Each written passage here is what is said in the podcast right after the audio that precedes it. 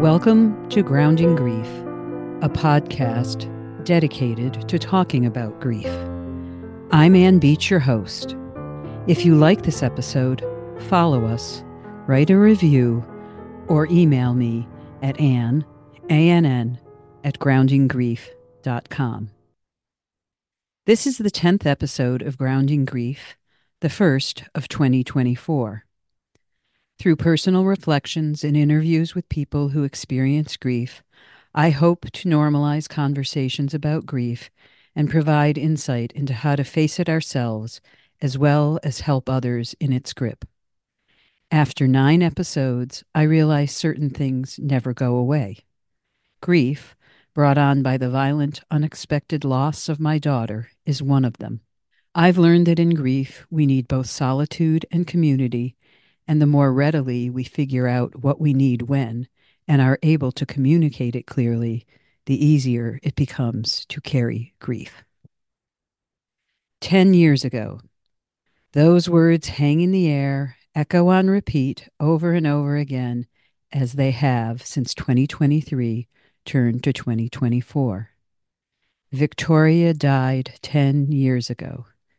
Since then, I have defined time by when Victoria was still alive and after Victoria died. Countless times I've explored the questions Does grief get easier? Will it ever go away? Often, the only way out of these seemingly infinite thoughts is to ask, How can I be gentle with myself? How can I be gentle with others? I pause and acknowledge that this year marks the beginning of double digit years of grief instilling traumatic loss for me. A day has not passed without me thinking of or talking to Victoria. Often she is my first thought upon awakening and the last as I drift off to sleep. Her death in 2014 drew me closer posthumously to my paternal grandmother, who died in 1994. She, too, had buried her firstborn. He was 18 when he died, she 43. She lived until she was 91, and I remember how shortly after Victoria was killed, I sat and thought about my nanny. I wondered how she had endured almost five decades without him. I wanted to ask her, how many years do I have to endure this? I don't really know the significance of this line of thinking, but I do know it helped. It helped me to know that the woman I knew with the ready laugh and sparkle to her blue eyes most likely awoke each morning missing her son. And yet she arose, and on the days I was lucky enough to have slept over at her house, she did with a joy for living that was infectious. She was playful, patient, and kind. It strikes me now that I, her second grandchild, was born just 12 years after her son died. I know firsthand how the birth of grandchildren both helps soften and highlight the pain of having buried a child. The first time I held my first grandchild, I fought the urge to succumb to the waves of grief as my mind wandered back to when I cradled my newborn daughter in my arms full of hope and promise, imagining what the world had in store for her, now knowing how her story ended. I fought that urge because I didn't want to taint this beautiful newborn baby, the first of his generation on all sides of the family, with the sorrow that sits in my marrow. In time, he will learn that part of my story, but it need not be nor color his. I struggled inwardly with joy and grief coexisting simultaneously in all their power and glory as I smiled down at this beautiful baby in awe of his perfection. My mind began to repeat the words I first heard echo unceasingly in the early days after Victoria was killed. It's okay. It's okay. It's okay.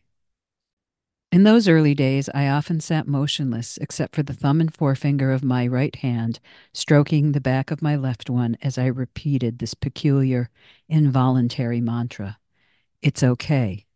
It's okay. It's okay.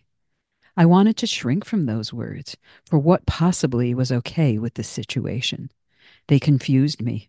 I couldn't understand why they so incessantly filled the void left by her death. I search for reasons why I kept repeating them. It's okay. It's okay. It's okay. Were they meant to soothe me? Or were these the final words I wished I could have told my daughter as she died? I never got to say goodbye, her death unforeseen, so sudden, violent, and tragic. Had I been wanting to say that to her, to somehow communicate the tenderness and love I felt for her and will always feel for her? Or was I trying to find a way to ground my grief, to learn how to stand and step forward into life? Life after Victoria died seemed unimaginable. And yet, here I was, alive without her. Big questions swirled around. Questions like how do I find a way to live, to see what is in front of me now rather than live in memories of her? How do I honor her? And in doing so, can I keep some part of her alive? Answers such as acceptance and forgiveness felt remote, unattainable. Early in my grief, I thought if I could focus on the day to day, grace might find its way to me. I handled so much so well after her death. Identifying her body, packing up her apartment, writing her obituary, sorting through her things, incorporating some into our home, meaningfully finding new ones for others. To an extent, this was a useful strategy, especially on the surface. And surface healing is important. Until my surface healed, I was unable to understand the deeper layers of grief. It was too painful to go there, yet the deeper pains always found a way to surface. And as they did, I learned new lessons. I discovered that I had to acknowledge, sit in, and feel them in order to accept, forgive, live. Ten years in, I have come to expect new arisings of grief at unexpected times, and I have hard earned tools to help me through those gut wrenching moments of paralysis, those moments I want to curl up into the fetal position and ruminate on her absence from our lives. In addition to sitting with them, I learned that I needed to share them in community, community of my choosing, limited to those who were helpful to me. People who are helpful are those who innately understand grievers don't need fixing. Time does not ease our pain. They know when to be there, how and when to show up. I also learned they're most helpful when I let them know I need help. They listen to my need for space without shying away or judging me, then appear when I return to the present. A couple of years ago, my husband and I moved from the home we raised our three daughters in to a condominium. 35 years ago, when we first moved into that house, the only bedroom on the third floor, tucked under a gable, small and cozy, with bookcases running the length of its longest wall, was perfect for a home office. Perfect until Victoria, at age 11, asked to move up there, stating, I need a flight of stairs between me and them, the them being her younger sisters. That was 25 years ago, and for the remainder of her life, it was her bedroom. When she came home and after she died, it housed her extensive book, CD, and DVD collections. Our daughter and son in law now live there with their growing family. Earlier this week, they mentioned they'd like to use it as a home office. I was amused that the next generation sought to restore it to our original use amused, and then devastated. The idea that the time had come to clean out these tangible reminders of her life hit me like a ton of bricks. Grief welled up in me. I was startled. The pit I had felt in my stomach ten years before upon learning of her death returned. I trembled inside. My thoughts became distracted. This time, those physical reactions lasted less than two hours, not the weeks or months they had in 2014. Challenged with this task, I stood in the doorway of her bedroom to assess the magnitude of it, a task I have to admit heretofore I had been unable to face. It was not only the emotional magnitude of removing her possessions that had stopped me, it was also its physical magnitude. When I packed up her Chicago apartment the day after she was killed, the total count of boxes was one wardrobe of clothes, one box of toiletries, one box of art supplies, and 19 boxes of books. How she loved books. I, too, am a book lover, so parting with them is hard for me under normal circumstances. And these are anything but normal circumstances. Standing in that doorway, I recalled a favorite story we often tell about Victoria. My gaze turned to the small hallway outside her bedroom as I remembered her father, youngest sister, Victoria, and me crowded there as we were about to send her off to college. She had, as she always did, packed herself, and we arrived on the third floor to help carry down the many suitcases. This was in the day each person could check two pieces of luggage, and the four of us were making the trip from Boston to Atlanta to see her off. When my husband stooped to lift the first one, he was stunned at its weight and asked, Victoria, what do you have in there? Rocks? Evasive at first, she was slow to unzip it, unveiling its contents. Books. And many of them were mine. I scolded her, insisting I would reclaim them, and told her we'd ship the rest. Methodically, we pulled books out of each and every one of those suitcases. By her first trip home, however, I had softened and told her to take as many of my books as she wanted. I even told her, better for you to have them now to enjoy them than to wait until I am gone. She took my words to heart. Thereafter, she helped herself to a number of them, and I am so glad she did. She actually read most of them, and of course, who knew I would outlive her by 10 years and counting. And so now it is time not only to part with the books that were once mine, but with the vast collection she amassed in her 26 years. As I formulated my plan, I paused and thought how to quiet this ache in my gut, soften the grip of grief around my chest and heart. And I realized I could not undertake this without letting others know I was doing it. I reached out to her sisters, my sister, and some of my closest girlfriends to let them know her extensive library would no longer sit on those wall to wall bookshelves of her childhood bedroom. Some responded with a request for a particular genre of book, others gave me emotional support. Another thing happened earlier this month that helps me face this task.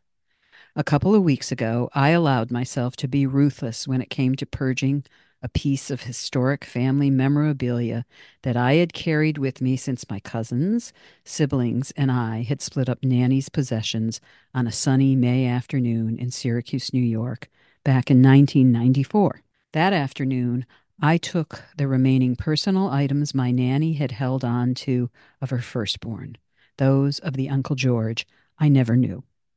She had had them for 48 years. I kept them an additional 30 years, even moving them from our home to the condominium, where I stored them in a high up, out of the way portion of a closet. Earlier this month, I finally bagged and placed them in a textile recycling bin. Torn by the love I had for this uncle, a love that was passed down by my father to me, and a love for my children, when I finally disposed of these items, I felt relief. This relief helped me focus on my surviving daughters. I do not want them to carry possessions of the dead forward in their lives, nor do I want my grandchildren to bear the task of clearing out such things. My children are burdened enough by having lived through the death of their beloved oldest sister. And so I am able to reconcile the painful return of grief with the present. It is time time to free up those bookshelves, loosen my grip on and clear out her possessions, find new homes for them in order to make room for those of us still alive. The meaning of my mantra from my early days of grief remains a mystery, but one I am comfortable with now. Over time, the mantra and time itself have guided me, made grief easier and more gentle to bear. As I release tangible parts of Victoria's life out into the greater world, free them from the confines of her childhood bedroom, I find a newfound freedom to live. To live with the gentleness of her wisdom present in my heart, as I strive to need fewer material possessions and carry forward her attributes of giving and kindness. So I smiled when earlier this week I came across the following words about grief and loss written by Lexi Behrndt. It's okay. It's okay to miss them. It's okay to say their name. It's okay to cry. It's okay to laugh. It's okay to breathe deeply. It's okay to smile when you think of them. It's okay to function. It's okay to have days when you can't function. It's okay to be angry. It's okay to be thankful. It's okay to love again. It's okay to remember. It's okay to hope. It's okay to be honest. It's okay to trust again. It's okay. It's okay. It's okay. Thank you for listening to this episode of Grounding Grief. Next month, I most likely will return to the interview format and hope you tune in then. As always, if you like this episode, follow us, leave a review, or email me your thoughts at ann, A-N-N, at groundinggrief.com.